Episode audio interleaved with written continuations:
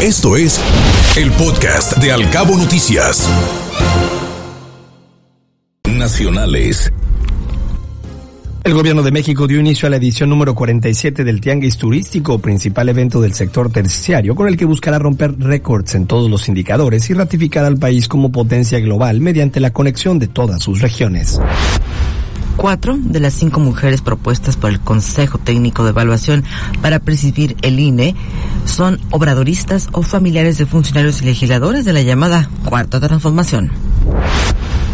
El presidente nacional del Partido Acción Nacional, Marco Cortés, rechazó que varias de las propuestas para consejeros electorales estén estrictamente relacionadas con el gobierno de Andrés Manuel López Obrador y con Morena.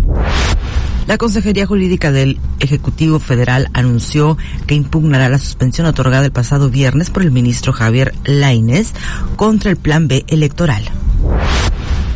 Por su parte, el consejero presidente del INE, Lorenzo Córdoba, afirmó que continúa la batalla contra el Plan B. Esto después de que un ministro de la Suprema Corte de Justicia de la Nación otorgara una suspensión contra la reforma que impulsó el presidente Andrés Manuel López Obrador. La Compañía de Jesús en México señaló que rechazan celebrar el asesinato de José Noriel Portillo Gil, alias El Chueco, y presunto responsable del homicidio de dos sacerdotes jesuitas en Chihuahua. Dijo que muestra barbarie y el fracaso de las instituciones. La gobernadora del estado de Chihuahua, Maru Campos Galván, habló sobre el cuerpo de José Noriel Portillo El Chueco, que continúa dentro de una funeraria en la ciudad de Los Mochis, Sinaloa. La exregidora y ex candidata a la alcaldía de Silao, Guanajuato, Guadalupe Espinosa Corral, conocida como Pita Corral, fue atacada a balazos ayer domingo en plena zona peatonal. La Arquidiócesis Primada de México reflexionó sobre la urgencia de poner un alto a la violencia intrafamiliar y la descomposición del tejido social. La Comisión Federal para la Protección contra Riesgos Sanitarios, la COFEPRIS, informó acerca del inicio de operaciones en el Aeropuerto Internacional Felipe Ángeles a través de dos oficinas donde se encontrará personal especializado de las comisiones de autorización y operación sanitaria, quienes verificarán los productos que ingresen a México a través de la aduana de ese aeropuerto.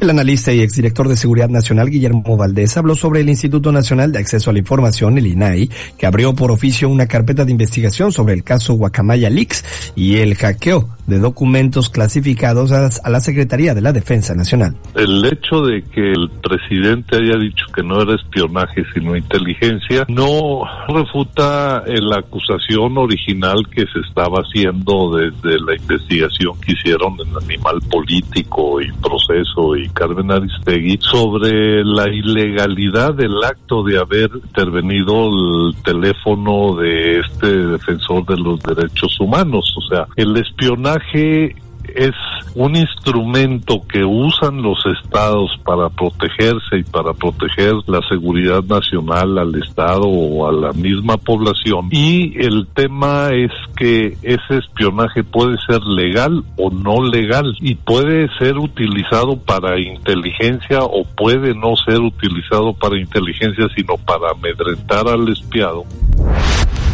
debido a que el nuevo plan de acción para la protección de la vaquita marina que presentó el gobierno mexicano a la comunidad internacional no contiene plazos claros para la aplicación y seguimiento de las diferentes etapas de la estrategia.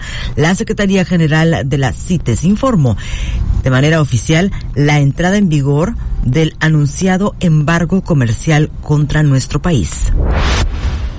El periodista Gonzalo Oliveros habló sobre el Newsfeed, el apartado de la red social Facebook donde los usuarios pueden ver nuevos contenidos de su interés.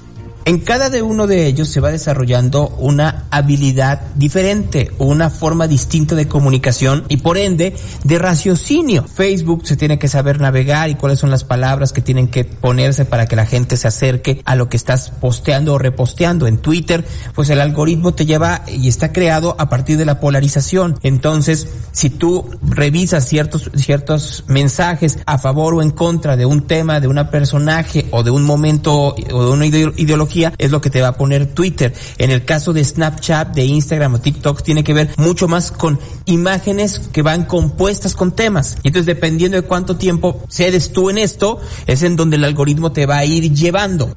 Escuche Al Cabo Noticias de 7 a 9 de la mañana con la información más importante de los cabos, México y el mundo por Cabo Mil Radio 96.3. Siempre contigo.